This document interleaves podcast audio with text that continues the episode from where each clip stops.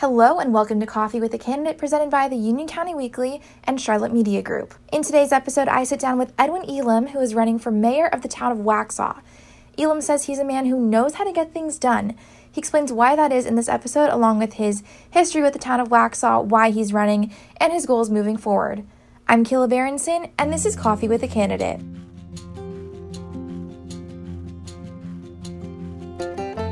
Okay, so what kind of coffee are you drinking? Oh, caramel macchiato. I Lovely. love it. And thank you all so much for having me as well as this great coffee. Thank you for being here. So, tell me a little about your history with Waxhaw.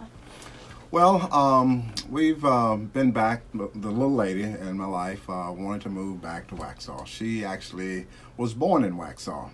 And uh, she's a graduate of Michigan State and also um, the Medical College of Georgia and Emory and done some work there.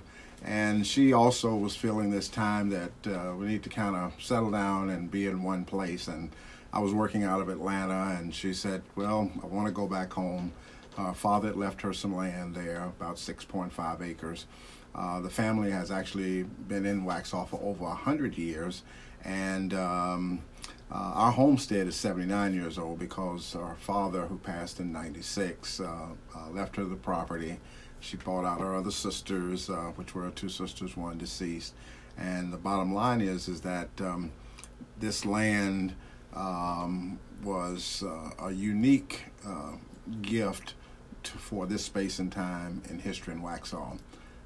The Waxhaw's first mayor family actually owned several other acres around it uh, that was adjacent to the property. Uh, I was able to secure and assemble all of the rest of the land, about more than four, about 14 acres.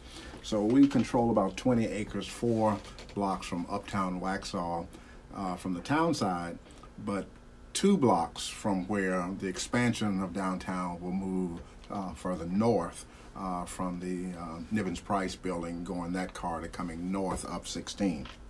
Okay, what made you decide to run for mayor of the town of Waxhaw? Coming back with an agenda only to take care of our own property uh, takes us into the political realm of talking to the town, finding out uh, uh, rules, ordinances, um, those kinds of things that were happening with water, sewer. Um, I'm a former Chamber of Commerce program director. Uh, my job was mandated by then Governor Lamar Alexander, who is now a sitting U.S. Senator. Uh, the people of that day, uh, a gentleman by the name of George Brown, who was an attorney who actually uh, Governor Lamar Alexander appointed as uh, the state of Tennessee's first Supreme Court justice, was given the task to find someone for this new initiative. I was the person that they found. I was a former banker in First Tennessee Bank, saved a lot of customers, a lot of money in Series E savings bonds, which I was an expert in uh, through the Federal Reserve. Uh, and the consortium of attorneys, who are the most powerful attorneys in Shelby County, I saved them thousands and thousands of dollars and made them thousands of dollars by the bonds that was in their uh, in their folders. Um, so when we got to Waxhaw and began to read the, the, the writing of what's called the UDO, which is really uh, should be the ODU. I mean, it's just as backwards as you can actually get for as a person who has a tremendous intellect trying to understand what goes with what. And um, I was able to pick up some things that were very, very wrong about this document very quickly. And as a scholar and a trained, you know, writer, um, I went to the town as I asked the town questions about even our own property. Every time I asked, you know, this man in the mirror, every time that I asked, uh, it seemed to be that my calls were referred to the attorney. And, uh, and that quickly tells you that something is wrong. Our land was the Jim Crow land of the 1940s, and the town itself, in some way in the past, and we're not mad at anybody, we're just simply saying that the town had its finger on the non development and non helpfulness toward our community.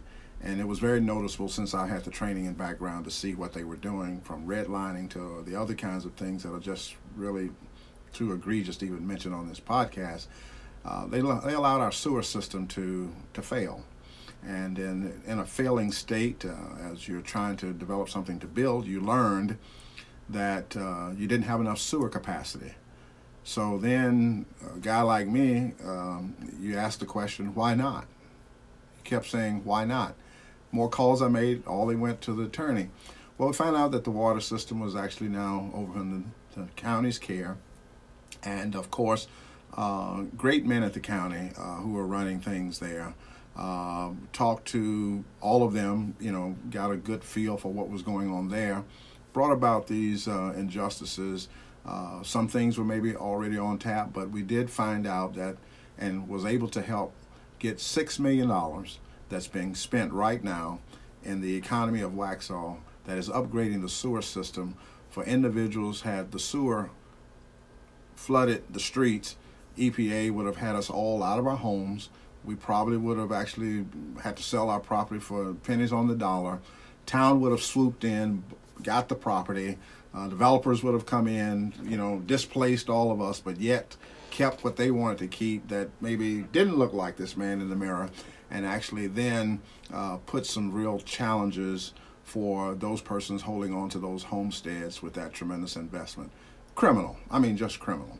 But I was able to um, do the job, get it done. We paid an awful price for it. They've tried to destroy my character, my name, my credibility, my my collar, my community, my calling. Uh, but uh, but we don't scare. I've been able to stay on task. But now we have to look at what they've done for other communities, how they've actually challenged communities all throughout Waxhaw and not done the job. Uh, in my opinion, they've they've just really gotten a check uh, they've allowed lower level departments to make decisions for the town. Uh, they've taken care of themselves as selfish and uh, you know unethical in, what it is that I think they've done. But I can clean that up. I've got the background to clean it. As an ordained elder, uh, we bring clean hands to it, regardless of what kind of dirt that they throw. Our heart is in the right place, and everybody knows that ministry is a really the science of the head and the heart. Uh, and that's a, a quote from uh, Dr. Howard Thurman. And the bottom line is that we're the right person at this space and time in history. We're not mad at anybody, but I do have the skills to fix this mess that we have in Waxhaw. What would you say are some of the challenges facing Waxhaw? First of all, uh, Waxhaw has to develop a uh, mentality that is going to look out for persons for the next 25 to 30 years other than themselves. Um, there's a tremendous amount of talent in Waxhaw. There are people there with professional degrees from almost every major university, um, you know, around the world. Um, Harvard, namely, is one. I mean, there are Harvard grads right there in the Waxhaw community. Uh, there are University of uh, Michigan graduates.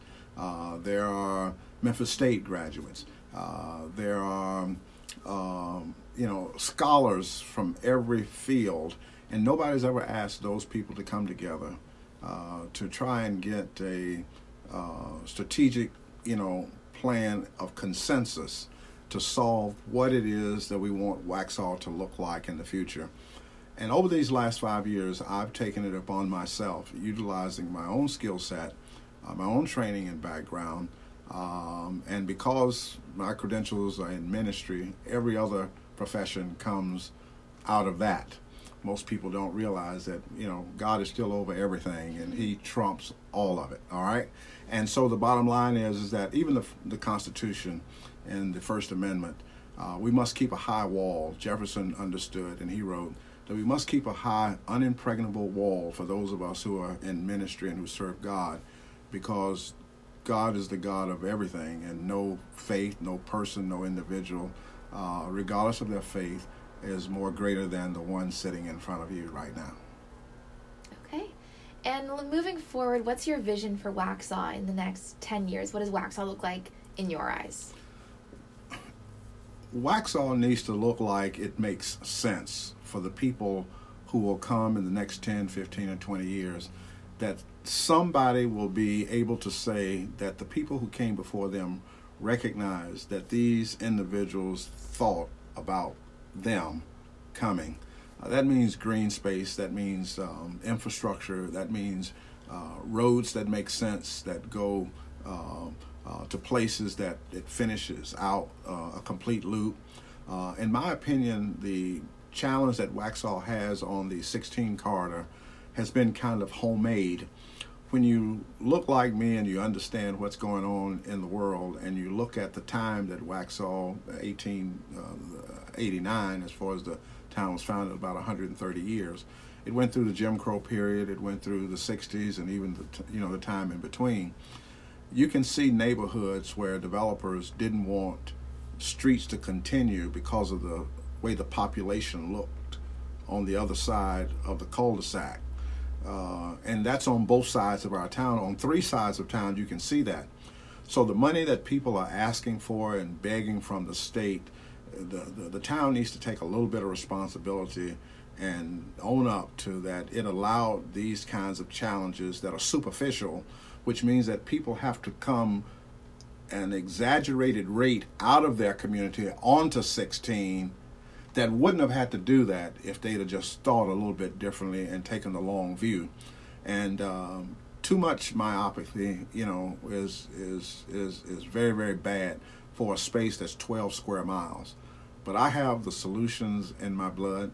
Uh, 12 square miles is nothing. I mean, as far as I'm concerned, you know, uh, the DNA of those that built the pyramids is in my blood, and I think that I can help solve this mess and actually help all people, you know, embrace all people, include all people in the solutions. No one group has all the answers, and I, I, I believe that. We all universally are connected to one another.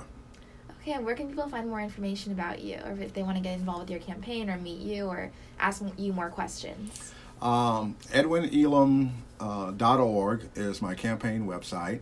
Uh, you can find more about my business at edwinelam.com. Uh, you can find us, um, you know, of course, you can Google quite a few things out there. Uh, I also want you to know that everything that we've ever done in our life has been uh, to help other people. Uh, we're one of those kinds of professionals that when we were not able to be bought by the unscrupulous parts of those people in communities, uh, they sought to try and you know, antagonize us and to, you know, to mar our name because we're the best of the best. Okay, well, thank you so much for being here. I really appreciate your time. Thank you very much. God bless you. Thank you so much for listening to Coffee with a Candidate. If you'd like more local news coverage, you can visit our website, unioncountyweekly.com, or pick up a copy of our latest newspaper. I'm Kayla Berenson, and I hope you have a great day.